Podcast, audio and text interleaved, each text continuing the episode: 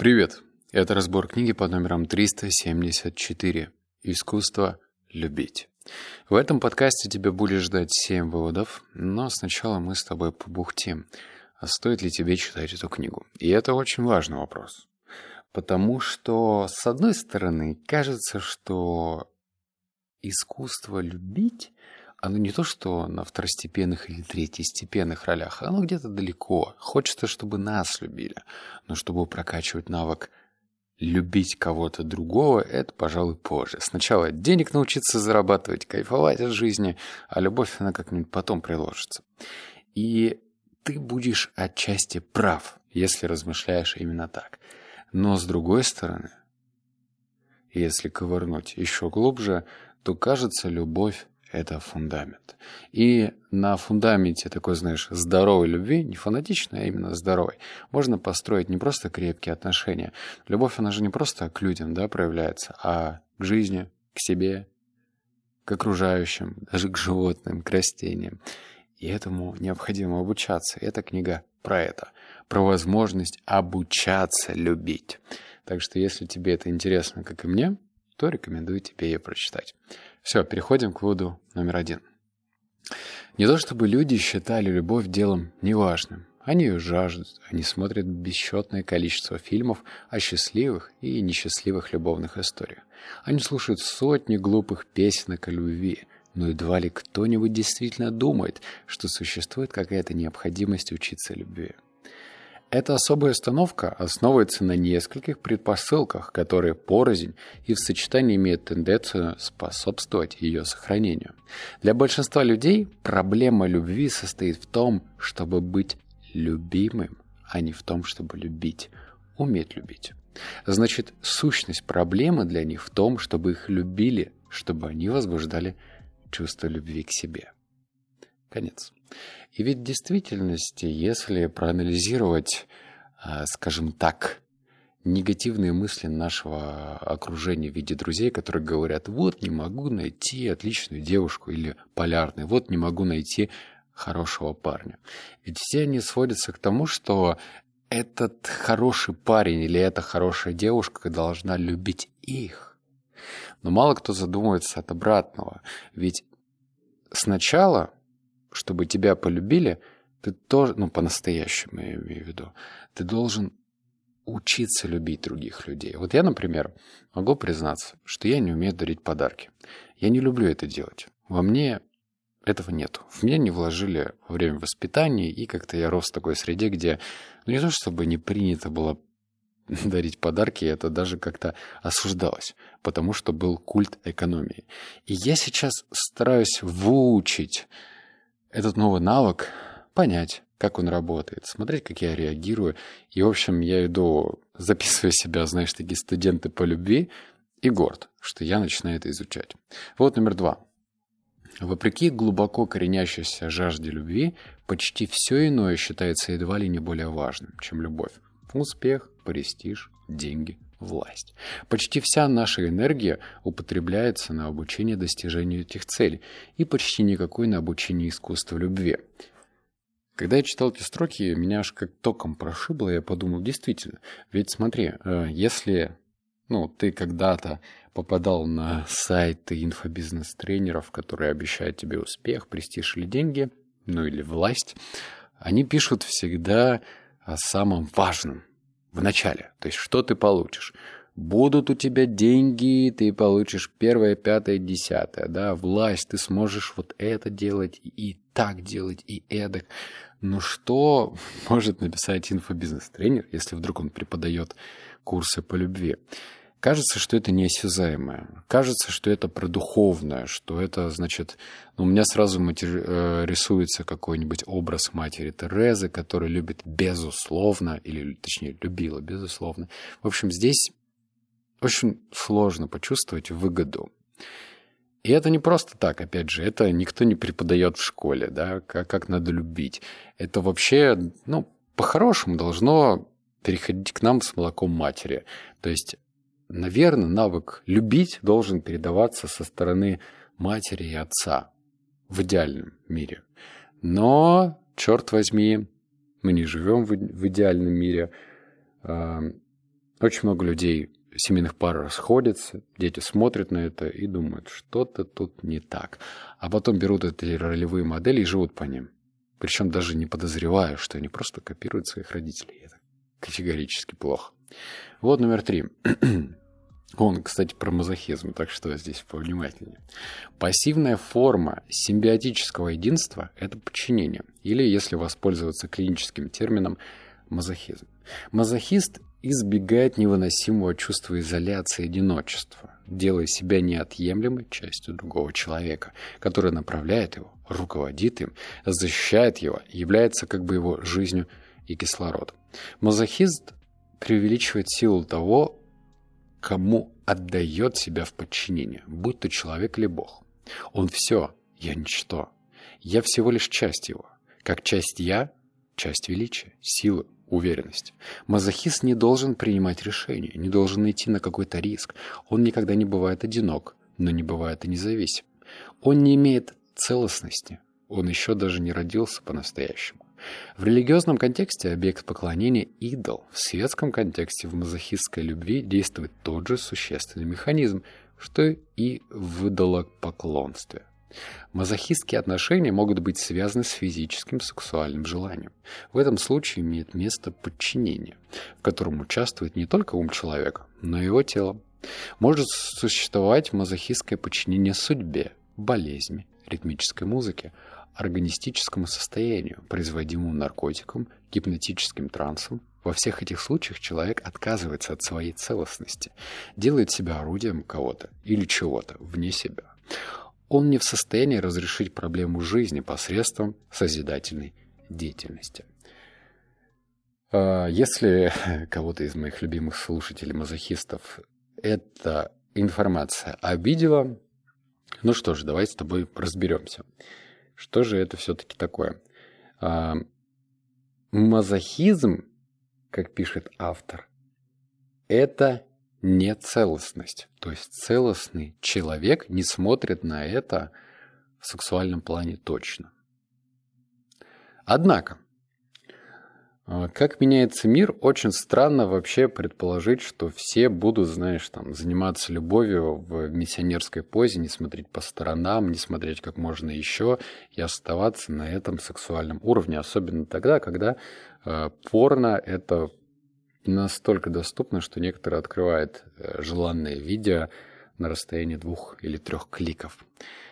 Это очень странно, да?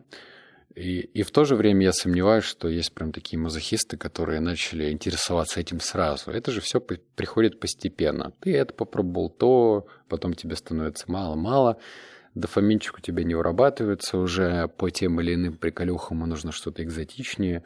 И вот, здрасте, ты уже тебя бьют плеткой, и ты охаешь-ахаешь. Но в то же время это, наверное, ненормально. Ну так, если по-хорошему.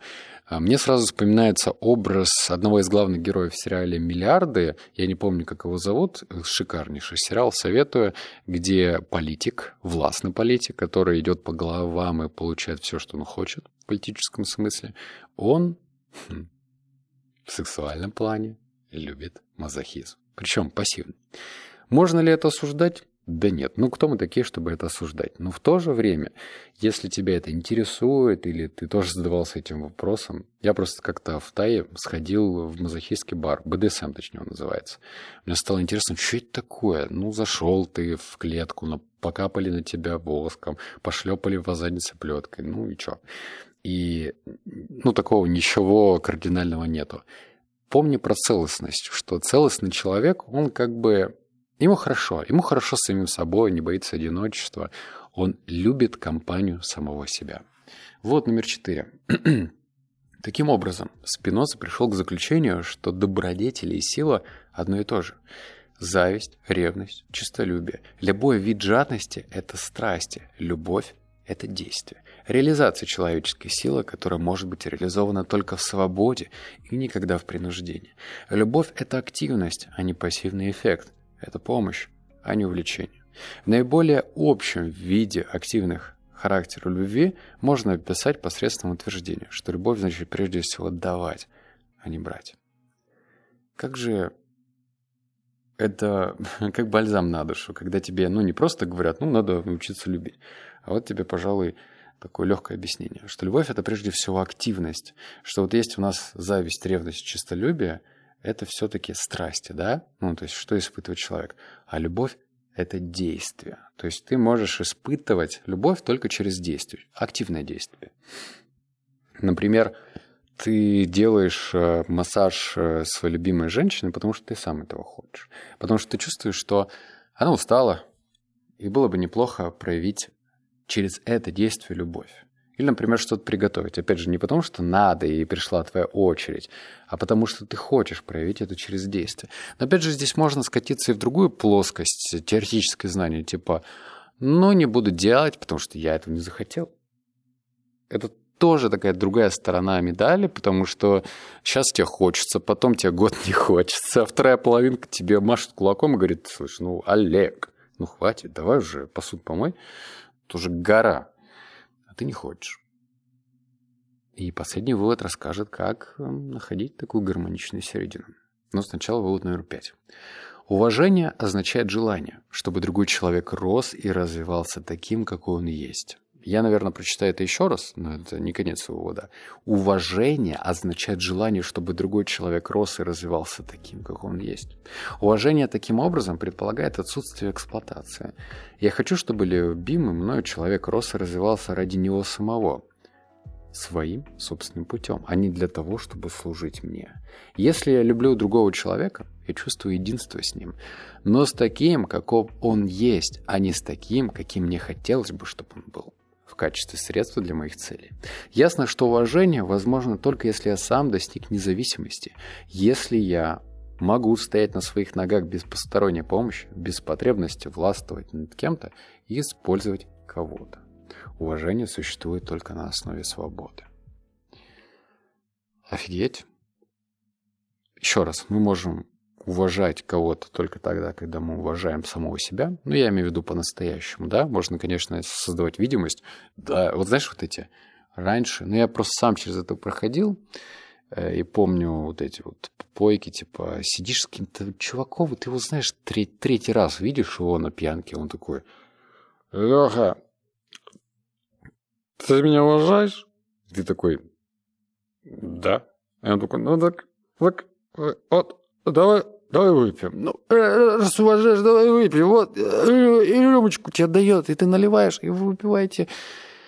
И это разве уважение? Вот так оно проявляется. Вот через это, через это действие, скорее всего, точнее, не то, что скорее всего, точно нет. Если ты себя уважаешь, ты сможешь уважать по-настоящему любимого тобой человека. И мне нравится то, что здесь описывается такой путь развития человека, который мне и в голову не приходил. То есть, смотри, я раньше как думал, ну, эгоистично, признаюсь, что у меня, значит, женщина должна развиваться так, как мне выгодно. Реально, я вот так размышлял. Типа, я не занимаюсь готовкой, значит, она должна развиваться в этом направлении ну, раз я этим не занимаюсь, мне выгодно, чтобы она развивалась в этом направлении. Но это, опять же, эгоистично. А что, если любить так и уважать так, безусловно, что доверять развитие этого человека так, как она хочет, а не так, как я хочу? И вот на этом месте прям нужно поставить такой жирный лайк. В Телеграме это можно делать с помощью одного касания. Я буду при очень много благодарен тебе. А если хочешь, может даже с тобой подискутировать на эту тему. Согласен или не согласен. Вывод номер шесть. Если ты любишь себя, ты любишь каждого человека так же, как и себя. Если же ты любишь другого человека меньше, чем себя, то в действительности ты не преуспел в любви к себе. Но если ты любишь всех в равной мере, включая себя, ты будешь любить их как одну личность. И личность это есть и Бог, и человек. Следовательно, тот великая и праведная личность, кто, любя себя, любит всех других одинаково. Я так не умею. Я вообще даже близко так не умею. Ну, то есть у меня, вот если есть 10 уровней, то у меня, наверное, второй с половиной уровень, правда. Я не могу так любить людей. у меня просыпается иногда знаешь, это не любовь, это какое-то удивление. То есть я могу смотреть за парочкой, там идет дедуля с бабулей, и дедок поддерживает бабулю за локоток, нежно обнимаю ее, я могу испытывать трепет. Но в то же время я ограничиваю свои контакты с людьми, потому что я интроверт. В общем, я не представляю, как можно любить других людей, всех, тут говорится про всех, как себя, а себя как других людей, кажется, для меня это из области фантастики. Ну, то есть я не представляю, как это вообще возможно. Может быть, если стремиться к этому, это да, но вот так, чтобы громко заявлять, что я люблю всех как и себя, и себя как всех остальных, я не понимаю. Вывод номер семь. Если искусство не является для него предметом высшей важности, ученик никогда не обучится ему. Он остается в лучшем случае хорошим дилетантом, но никогда не станет мастером. Это условие столь же необходимо в искусстве любви, как и в любом другом искусстве. Однако, по-видимому, в искусстве любви больше, чем в каком-либо другом искусстве, пропорция между мастерами и дилетантами нарушается в сторону дилетантов. Наряду с общими условиями обучения всякому искусству следует уделить внимание еще одному пункту. Искусству начинает учиться не впрямую, а как бы из-под воль. Я не знаю, как правильно прочитать из-под воли. Прежде чем приступить к самому искусству, нужно научиться большому числу, казалось бы, не связанных вещей. В столярном искусстве ученик начинает с того, что учится строгать доску. Начинающий в искусстве игры на фортепиано начинает с гал. Ученик в дзенском искусстве стрельбы из лука начинает с дыхательных упражнений. Если человек хочет стать мастером в каком-либо искусстве, ему должна быть подчинена вся его жизнь. Или, по крайней мере, она должна быть связана с этим искусством. Собственная личность становится инструментом в практике искусства инструментом, который нужно поддерживать в таком состоянии, чтобы он мог исполнять свои особые функции. В отношении искусства любви это означает, что тот, кто стремится стать мастером в этом искусстве, должен начать с практикования, дисциплины, сосредоточенности терпения во всех сферах жизни. Instructions, please. Пользуйся. Итак, чтобы начать правильно любить и постигать это действие как искусство, ты должен начать с практикования дисциплины. Потому что, кстати, вот если разобраться, дисциплина – это же любовь к себе. Потому что, ну вот что это такое? Допустим, человек э, понимает, что он склонен полнеть. Да, вот он понимает, что если он будет употреблять вредную фастфудную пищу, передать сладкого, он растолстеет. А где растолстеет, там и меньше энергии, там он будет меньше нравиться самому себе, а значит, окружающим. Ну, в общем, все здесь связано. И если он себя ограничивает в виде дисциплины, это же любовь. Это настоящая любовь к себе. Это не ограничение как таковое. То есть кто-то может сказать так, я люблю себя таким, какой я есть. Бодипозитив. Мне нравится, когда у меня рыхлые ляжки, когда висит живот. Я бодипозитив. Если такой настоящий бодипозитив, то пожалуйста. Но если это все бутафория, ну типа я прикрываю так свое нежелание э, чувствовать свое здоровое тело, то это все хрень на постном масле. Дальше читаем. Дисциплина, сосредоточенность, это тоже прям в тему, терпение во всех сферах жизни. Вот эти три навыка нужно прям ковырять, ковырять, ковырять и расковыривать чтобы добираться до сути, что они себя представляют. Что за сосредоточенность? Можно, например, заниматься своим любимым делом поверхностно, не развиваясь, а можно сосредоточиться, а как ты говоришь, а как ты делаешь, а как ты этим занимаешься, а как ты используешь перерыв, а где ты развиваешься в своей области. И вот здесь потихонечку, выковыривая что-то, ты будешь приходить к определенным открытиям. И это обалдеть. Ну, то есть даже, казалось бы, незначительные вещи, вот человек любит собирать там марки или там, не знаю, наклейки. Вот ему кажется, что это ерунда какая-то. Ну, в смысле, он-то любит это занятие, но если кто-то узнает, и он этого стыдится, что ему там 40 лет, а он собирает, скажем, пробочки из-под бутылок. Но в то же время, если это ему доставляет чистый кайф, и он там чуть ли не вступил в клуб этих людей, которые собирают эти пробочки, начинает с ними дискутировать, находить редкие модели пробок, обмениваться ими, да пожалуйста. Главное, что он развивается даже в этом хобби, находит интересные решения, находит что-то такое, что его зажигает. Вот он кайф. И это очень даже объективно уже. Вот. Надеюсь, что какой-то из выводов тебе понравился. Надеюсь, что что-то в твоей жизни поменяется, и ты начнешь относиться к любви как к действию. Ну, хотя бы как минимум. Не как искусство, но хотя бы как действие. И это уже будет хорошим началом. Вот. И помни, что чтобы закрепить какой-то вывод у себя в жизни, его нужно зафиксировать. И вот здесь в комментариях, в Телеграме, это можно сделать легко и просто. Не стесняйся писать комментарии. А еще помни, пожалуйста, ну, это, знаешь, такой антитезис. Если вдруг кто-то тебе что-то пишет в комментариях и кем-то представляется мною или еще кем-то, и говорит, я же читаю комментарии, кто-то пишет, вы выиграли какой-то курс. У меня, во-первых, нет никаких курсов, нет тренингов. И, во-вторых, я никому не пишу лично. И, в-третьих, бесплатный сыр только в мышеловке. Вот. Это тоже нужно помнить. Я просто почему хочу твою активность? Потому что мне нужно видеть обратную связь. Но в то же время я предупредил, что ну, как бы активность активностью, нужно быть начеку. Все, обнял, поцеловал, заплакал. Услышимся в следующем подкасте. Пока.